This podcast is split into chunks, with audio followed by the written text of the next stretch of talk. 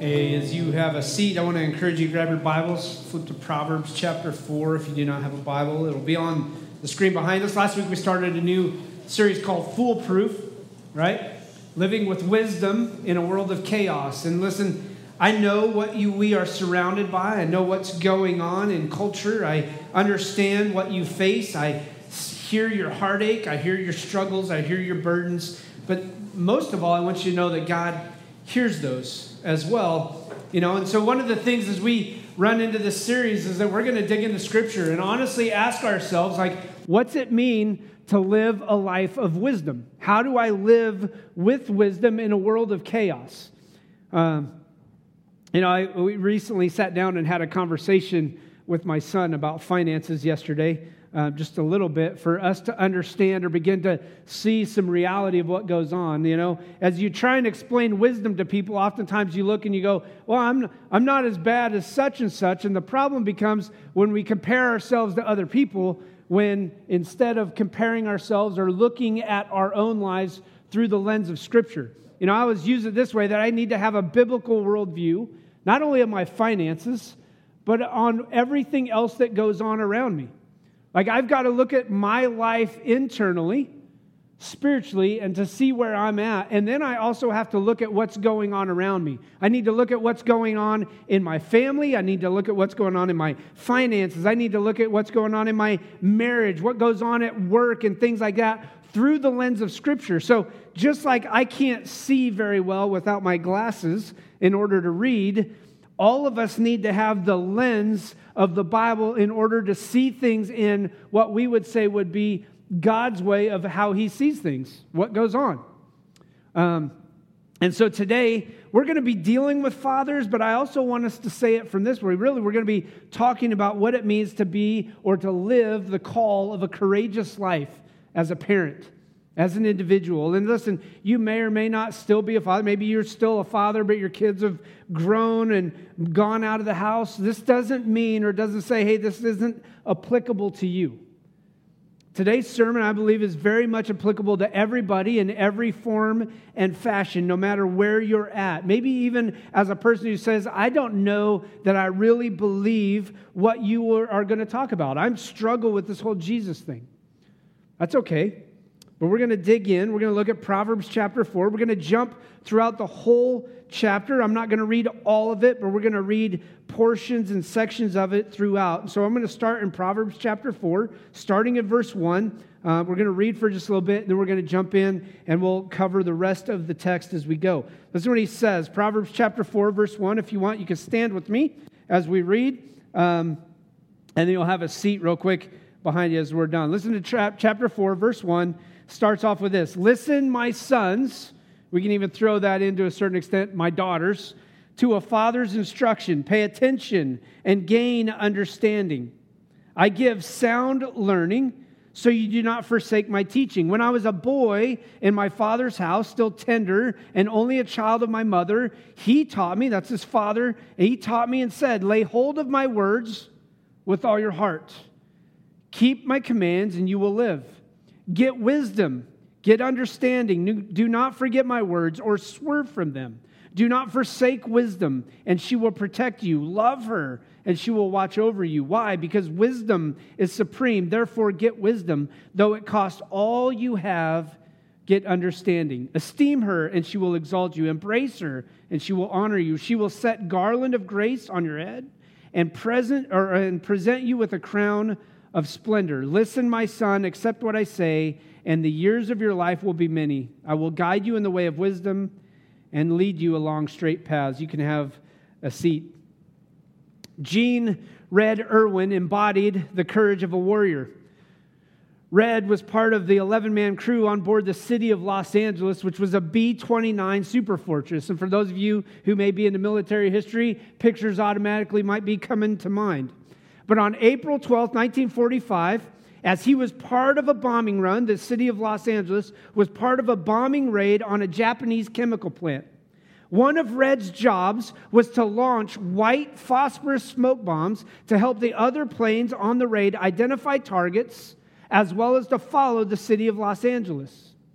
And Red had done this many times before. He knew the drill. He would open the chute, he'll pull the pin, releasing the canisters, and eight seconds later, the bombs would ignite clear of the aircraft. But for some unknown reason, as he went through this drill, the first bomb exploded in the drum chute and came back into the hull of the B 29. Now, for those of you who don't realize what white hot phosphorus is, it, the smoke fills the cabin, and these bombs burn at over 1,500 degrees Fahrenheit. And this bomb went off inside the cabin, filling the cabin of the plane with smoke. And in disregard for his own health and safety, while this bomb began to burn through the bulkhead where the real bombs were going to be at. So, in other words, if that bomb had burned through the bulkhead into the bombs, the superfortress would have been destroyed in midair. But in disregard for his own health and safety, Red grabbed the 1500 degree phosphorus bomb and ran toward the cockpit. Where, while he was struggling to get to the cockpit, ran into the navigator's table. In the midst of trying to dislodge or disconnect the spring on the navigator's table so he could lift it up, he grabbed the bomb and held it between his chest and his arm, got the navigator's table up, made his way to the cockpit, and threw it out the co pilot's window into the ocean. As the pilot came out of the dive, Red fell backwards and collapsed. In the midst of that collapse, everybody began to see exactly what happened. The smoke cleared. They pulled up at 300 feet. They pulled out of their dive, and Staff Sergeant Erwin, or Red is what, is he, is what he was known as, was given the Presidential Medal of Honor because his heroism was above and beyond the call of duty to save the lives of his soldiers, his brothers in that cockpit. And now, while you may look at that and go, well, that's great, what's that got to do with me? What I want to lay out is this that fathers and mothers and parents, your children, are in direct line for the attacks of the enemy.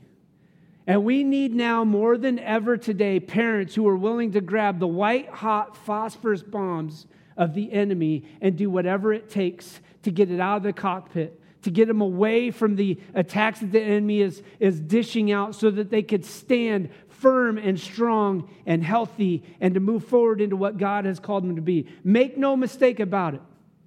We are at war. We are not at war with other individuals, but we are at war with Satan. We are at war with the evils and the principalities of what goes on in the world today. And I want you to know that our kids are under attack, our families are under attack. General Douglas MacArthur said it this way, and I love what he said. He was asked about the difference between being a, a soldier and being a father. And listen to what he says. He says, By profession, I'm a soldier. And I take pride in that fact. But I am more proud, infinitely prouder, to be a father. A soldier destroys in order to build, while the father builds and never destroys. The one has the potentiality of death, and the other embraces and embodies creation and life. And while the hordes of death are mighty and the attacks of the enemy are relentless, the battalions of life are mightier still.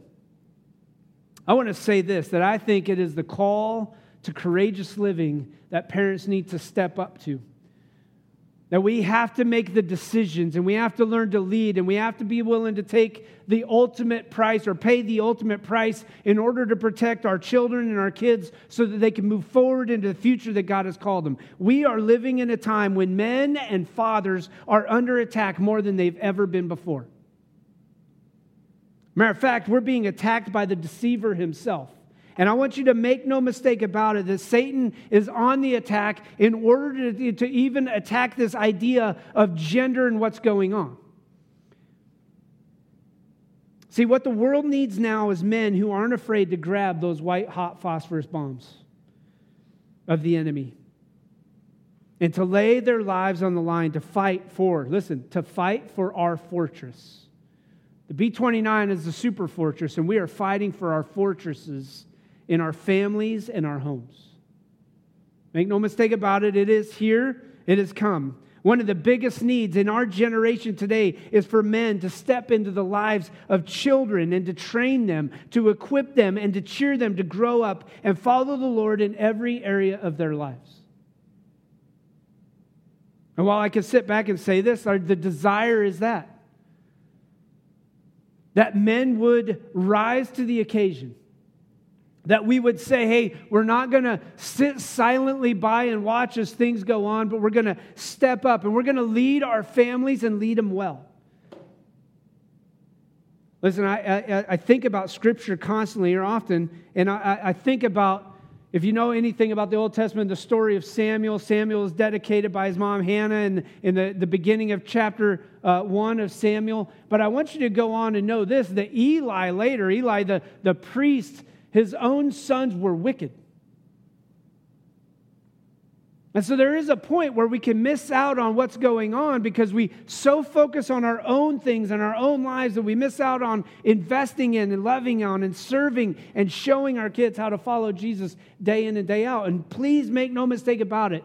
If you do that, if you miss out on the role that you play in this, that is a great likelihood. There's, there's a possibility that your children will walk away. I believe this wholeheartedly. How a father goes is how the home goes. And I'll even say it even just a little bit further from this standpoint. How the men in the church go is how the church will always go. It's a given. That is nothing against women. Please hear me out. Women, you are loved, you are cared for, you are passionate. We love the fact that we have women who are leading out in ministries, who do well, who are strong, who, who follow God day in and day out. But I want to say this, men, as a challenge for all of us is that we lead and we lead well. We lead with great grace, not out of superiority not out of domineering dictatorship, but out of the grace that Jesus talked about, the sacrificial love that Jesus showed us. So here's the big idea today. If you get anything, I want you to remember this that the Christian parent is an instrument in God's hands to mold and steward God's gift in our children. The Christian parent is an instrument in God's hands to mold and to steward God's gift in our children. In other words, you are given the gift and the ability to mold, to form, to fashion, and steward the gift that God gave you in your children. Now, I say this cautiously because most men will deny it, but men struggle with directions. Like we were having this conversation last week. You put directions or instructions in something to build, and what do most men do?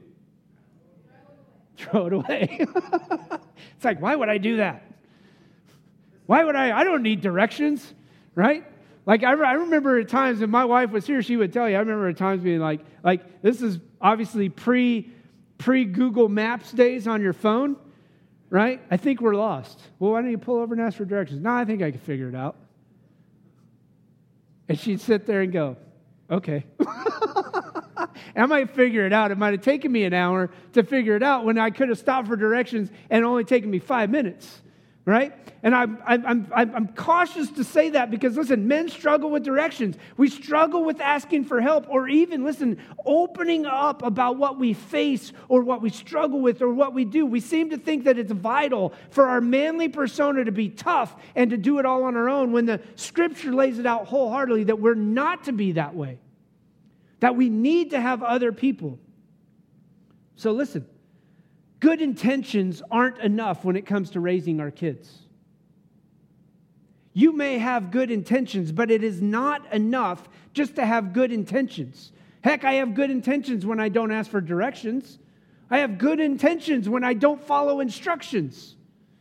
But it doesn't mean that I'm going to accomplish what I'm supposed to accomplish if I don't do what I need to do to make the right thing. Every parent starts with good intentions, but it doesn't take long to seem like you've been set up for failure. Anybody ever been there?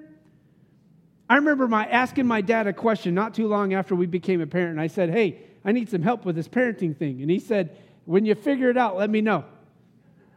And I went, "Wait a second. You parented me. And he goes, Yeah, I was pretty sure I screwed you up. and I was like, That's not very encouraging. so you're telling me, sit down, shut up, and hold on. And he goes, No, kinda. Yeah, maybe that's what I am telling you. And it's like, Wow, all right, thanks.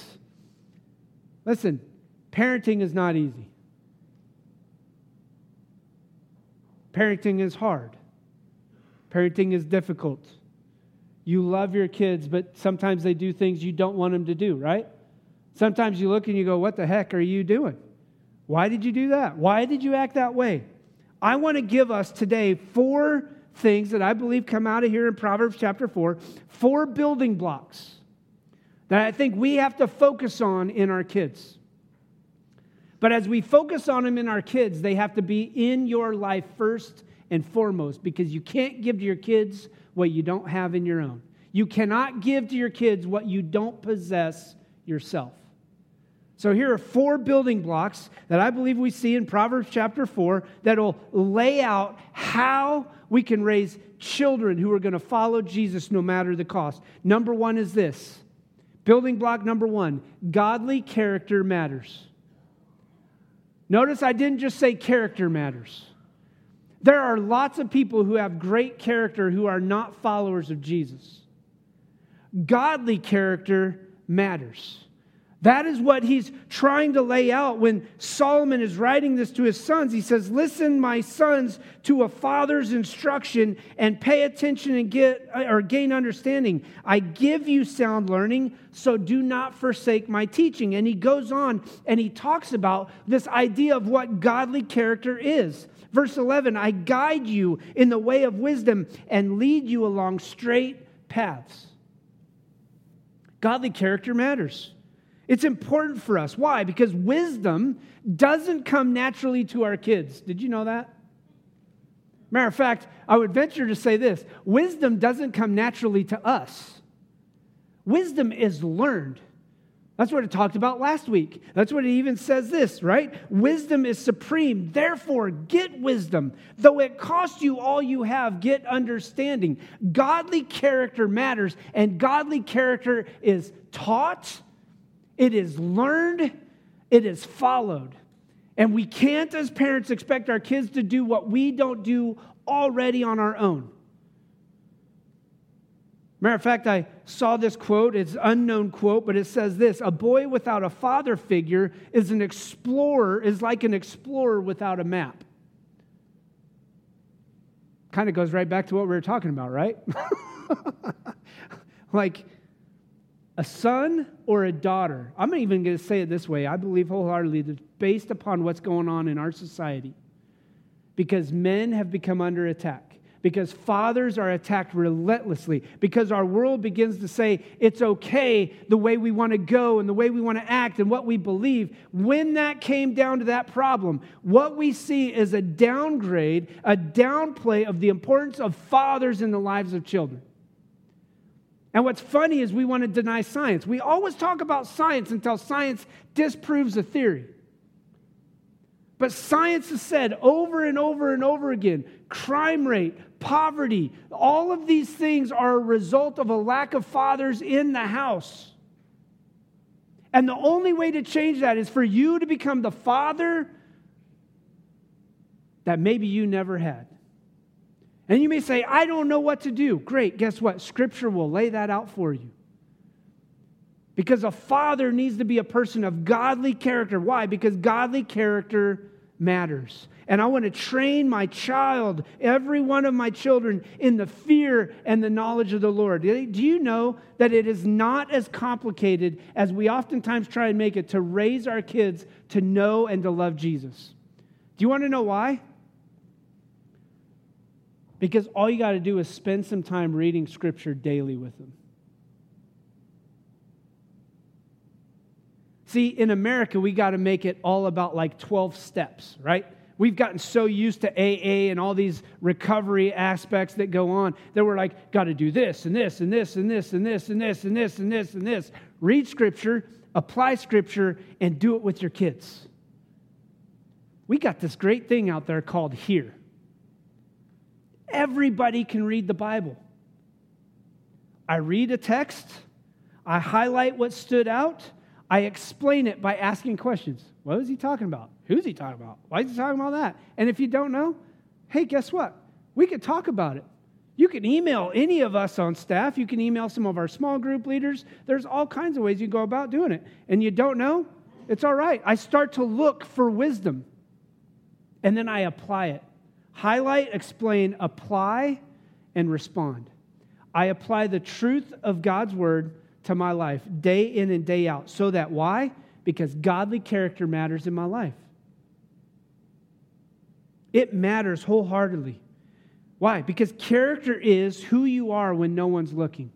I said this last week at our leadership thing. Character is who you are when no one's looking. And not everyone, not every wrong thing that our kids do is in direct rebellion against authority. Oftentimes, it's just a lack of character. You ever thought about that? Like me as a disciplinarian, I don't oftentimes think about things like that. I'm like, oh, they're rejecting authority. Sometimes it's just the simple fact that your kids lack character and it needs to be developed.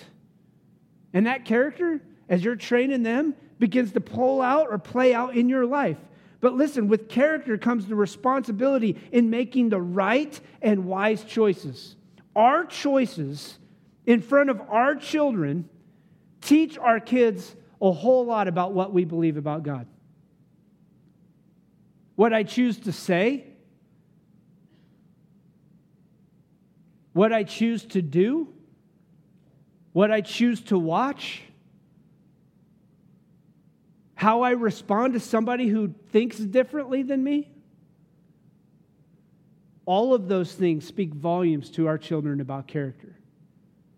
And godly character matters. That's building block number one. So, if we're, uh, the idea would be building a foundation or building a, a house, the first side of that's going to be building block number one, which is godly character. Building block number two is this relational priorities. Relational priorities. Look at verse 18. Actually, I want to start in verse 14. It says, Do not set foot on the path of the wicked or walk in the way of evil men Avoid it, do not travel on it, turn from it, and go on your way. For they cannot sleep till they do evil, they're robbed of slumber till they make someone fall. They eat the bread of wickedness and drink the wine of violence. But then listen what he says in verse 18 The path of the righteous is like the first gleam of dawn, shining ever brighter till the full day of light. The path of the righteous is like the morning sun when it comes up and it gets brighter and brighter as the sun continues to rise. But the way of the wickedness is like deep darkness. They do not know what makes them stumble. When I talk about relational priorities, I want you to know this. Your first priority is always to the Lord as a parent. Always. Now, this is the struggle that oftentimes comes as a result of what goes on in the lives of fathers and how most fathers would rather be out on the lake than at the church. There's relational priority number one. There's a problem. Fathers, your children will follow you. If you make church a priority in your life, church will be a priority in your kids' lives. If you make church an addition, like, ah, we can go every now and then, then it's going to be an addition to your kids. And I'll venture to say this that most likely your kids will walk away. And so when I talk about this, my relationship with the Lord needs to be primary, number one, right? But then my relationship with other people needs to be secondary. It's this whole idea of a vertical relationship and my horizontal relationships. And here's the kicker my relational priorities are never going to be in line if my vertical relationship is not priority number one. And here's the reason why. Because when God comes to me and says, Hey, you were a jerk, you need to go to that person and confess because you were a jerk. And I say, The heck with you, I'm not listening to you. There's problem number one, right? I have a problem in my relationship with God, so I'm going to say, the heck with that. I'm not confessing my sins. I'm not going to confess I did anything wrong. And so all I do is continue to build bitterness and vengeance and anger between the people that are going on right here. And so relational priorities matter. Why? Because if I want to have my primary relationship with God first, then I'm going to see this, right? That the path of the righteous is like the first gleam of dawn. That as I walk in obedience to what God has done, it's going to be this glimmer when the sun pops up and it begins to chase off the darkness. Y'all know what it's like to sit up and watch a sunrise? Some of the most beautiful things I've ever seen were sunrises. Being out on the ocean and all you can see is water for miles. And that sun pops up over the horizon and it begins to chase off that darkness. Beautiful. I remember being at the top of Haleakala Anybody ever been there in Hawaii? We got to go there one time, and we rode these bikes down from the top of Haleakala. We got up at like 2 o'clock in the morning in Hawaii, in Maui, and we took this van ride all the way to the top of Haleakala, and then you take this, this bike ride down. And I'll never forget that sun peeking over the horizon. Thought we were on Mars. Not joking. Top of Haleakala looks like you're on Mars. This is like this reddish brown dirt everywhere. That's all you see. You're like, am I on Mars? But here's what's crazy that sun continues to rise, and what happens? It gets brighter and brighter. And that's what it says the path of the righteous is like. That as you and I walk in obedience to what God has called us to do, as we continue to walk in righteousness, guess what happens? The pathway gets brighter and brighter, and our kids begin to see the goodness of what it means to walk in righteous living. And as they see that, they begin to follow it. But listen, if you continue to walk in the way of darkness, this is what he says the way of the darkness is like it's like the, or the way of the wicked is like deep darkness. They don't know what makes them stumble. We've all been in that situation before, right? You're in someplace dark, you stub your toe on a chair, or maybe you're out in the, the wilderness and you're looking to try and find hope and direction in whatever way you can find it. When I walk the path of righteousness, first and foremost, allowing my relationship with God to be first, and my relationship with my kids and everybody else second, and I invest in them based upon that truth, then I show them relational priorities. I teach them the importance of that. Do you know Ephesians chapter 6 verse 4 says fathers do not exasperate your children. Colossians 3:21 says fathers do not embitter your children. I think sometimes the reason those things become the issue is usually because we haven't taught our kids correctly. We teach them, and then we act completely opposite. My relational priorities have to be an advantage. And listen, as a parent, do not buy the lie that if you love your kids, you will accept their choices in life. Relational priorities matter. When I say that we are under attack, I make no mistakes about it that we are under attack. that conservative ideologies amongst Christian believers are under attack because we have this mentality that God would not discipline or God would not do things or God would not allow things in a person's life. When I want you to know this that when sin is evident in your life, you're always going to do to feel like you need to choose the direction of sin. Why? Because it's tempting, it's tantalizing, it's the way it is. And I want you to know this when we talk about relational priorities, God doesn't make mistakes. You are who you are because God created you to be that way.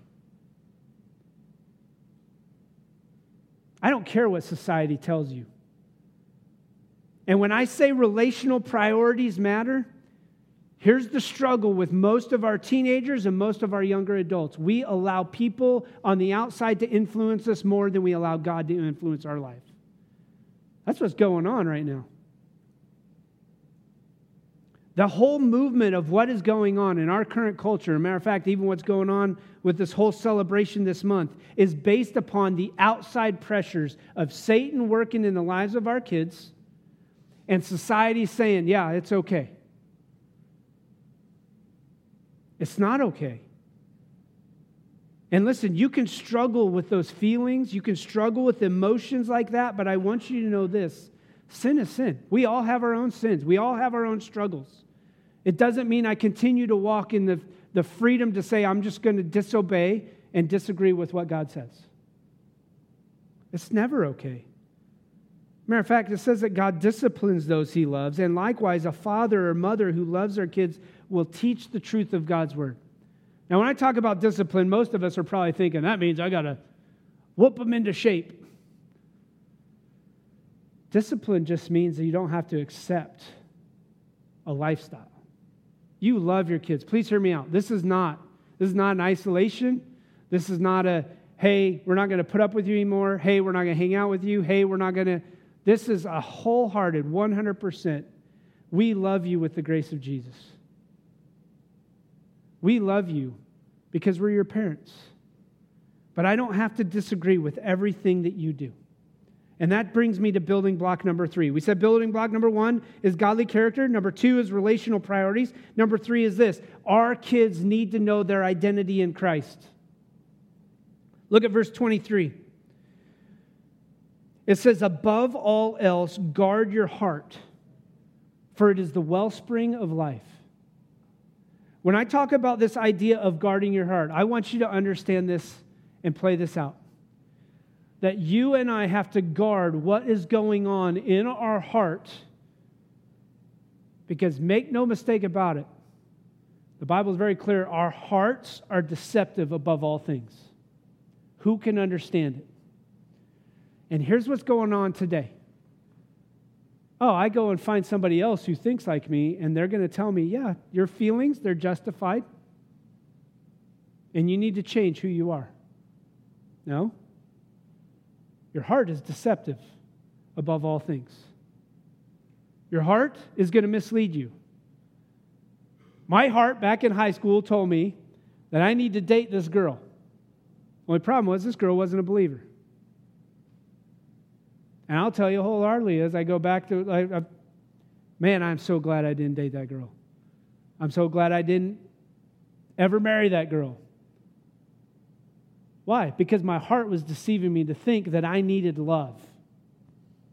That heart was deceiving me and thinking that I needed that satisfaction that would come with being with this particular individual. And the reality is that God said, hey, listen, don't be unequally yoked. When you're unequally yoked, we're going to set myself up for failure. Why? Because we're not going to think the same way. We're not going to uh, raise our kids the same way. We're not going to go down that same direction. We're going to have different standards, different morals, different values. Everyone is born with a unique identity. But listen, your identity and how God created you still has this problem. It's called a sin nature. Bible's very clear about it. And it's a very easy thing for me to do, right? Like I want to sin. It's natural in my life to want to sin. And the Bible says very clearly you have to beat your body, you make it submissive to God's word. So, in other words, I have to take responsibility for that and say, I know my weaknesses, I know my struggles, and my struggle is always going to lead me towards sin when the reality is that God has something greater, something better in store for me. My identity in Christ is built on that. And so I have to, above all else, guard my heart. Did you know that as a believer, if you were to flip to Romans chapter 8, when you have put your faith and trust in Jesus, I want you to listen to this statement. Chapter 8, verse 29 says this For those God knew, he also predestined to be conformed to the likeness of his son. Jesus came to conform you into the likeness of his son. That means to help you overcome your sins, your struggles, your heartaches, your worries, and to be identified and have my identity in Christ and Christ alone. And listen, Jesus as well as our, ourselves, we are not to allow sin to be the thing that controls our lives. Jesus never gave in. Listen, we're still going to struggle. We're not perfect. We're not Jesus. The Bible is very clear that he who claims to be without sin is a liar and the truth is not in him. So you can't sit back and say, I don't sin, because you just did, because you just showed you were a liar. So, building block number three is my identity in Christ. I need to nail that down. And, fathers, your identity has to be firm and secure, that you know who God called you to be. Because, listen, the, the barrage of attacks from the enemy in the lives of our kids is relentless. And we need men and mothers, fathers and mothers who are going to stand strong and guard your hearts and help your children learn to guard theirs. And building block number four is this We need to help our children find their godly purpose. I want you to notice godly character, right? That's number one, godly character. Number two is relational priorities that God is first, others are second. Number three is that my identity is wrapped up in Christ. And number four is this we need to help our children find their godly purpose.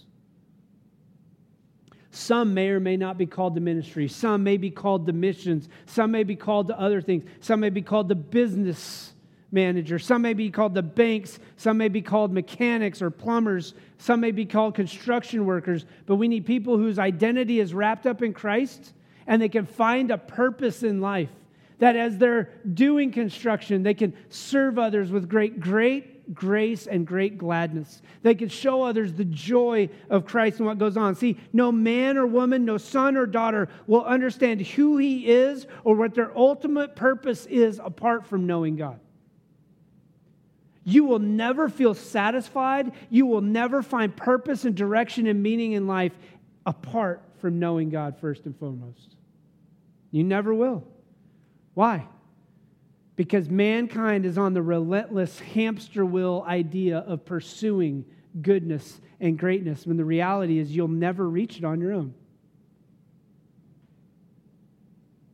Listen to what he says. Verse 25. This is where I want to wrap up. Let your eyes look straight ahead.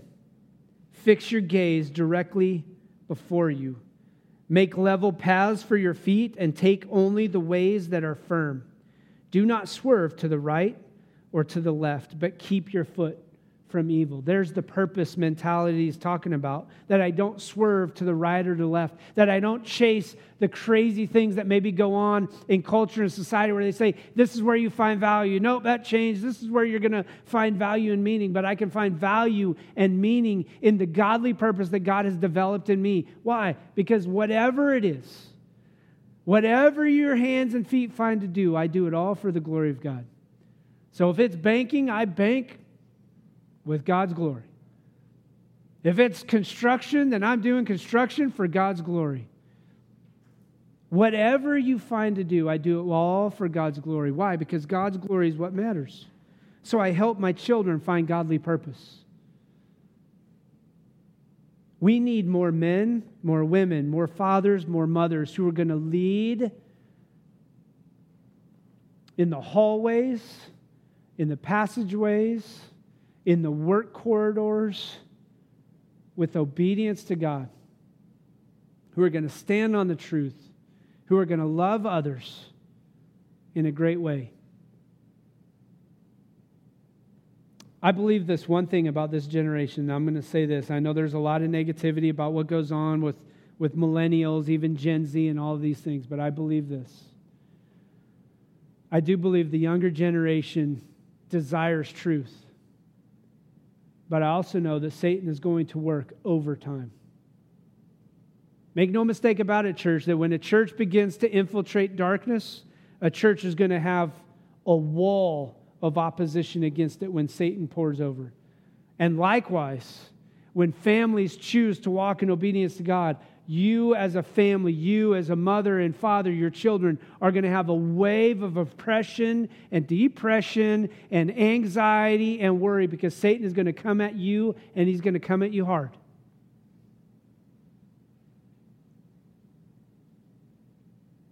And I don't want to be a Debbie Downer, and I'm not usually a guy who jumps on these political soapboxes, but if, if you haven't seen anything, you've seen it come at him hard.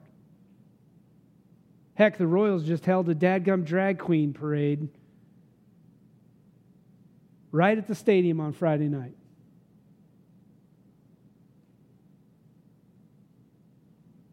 If that don't make you sick, and matter of fact, I would even tell you, you need to email, call the Royals, raise a hissy fit, you're going to let a drag queen show go on inside the gates of Royal Stadium, but you won't let somebody preach the gospel? What is this world coming to?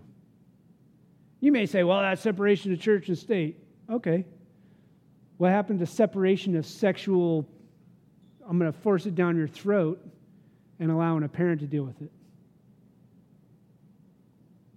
Listen, Satan is coming hard. And I want you to know, church, and I, I believe this. We, we said that COVID was just the beginning to a certain extent for some. I don't think COVID was persecution. at all. Wasn't. But I want to be very clear that persecution will come when you make a stand. Persecution will come when you begin to say, hey, I don't believe this is right. It's not biblical.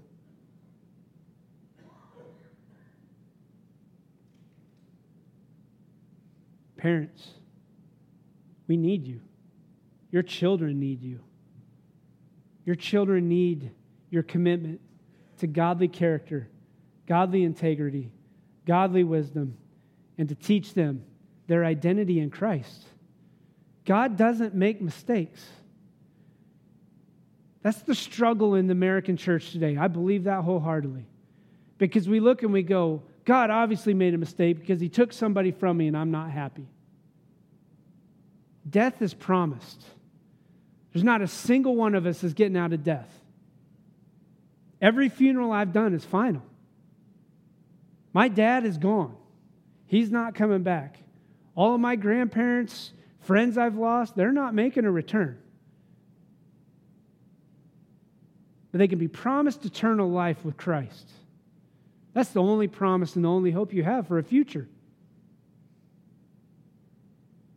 The choice is what do you choose? Let's pray. Father, I know that this is not an easy topic. It's not oftentimes easy to even deal with. But God, I thank you for the fathers that you have placed here in our church. I thank you for the mothers who are standing, standing on your word, standing in truth, following you no matter the cost. And God, there may be somebody who struggles today with what we're even talking about, struggles with a lifestyle that doesn't line up with what we say Scripture. And God, I want them to know, and I hope they hear our heart. It's not hate, it's not a lack of love. Matter of fact, I think of oftentimes how my life was disciplined by you because you showed me my error. And I had to confess my sin and to be put on the right path and to follow you. God, we love you and we thank you. And today, maybe, maybe you're a person who does struggle with those types of things that we're talking about. I want you to know that you are loved and you are cared for. That Jesus died on the cross for your sins and for my sins. And whatever sin that is that we struggle with, whatever it is we deal with, we turn it over to Him so that we can walk in the fullness and the abundance of life that Jesus promised us to experience. It's in Jesus' name I pray. Amen.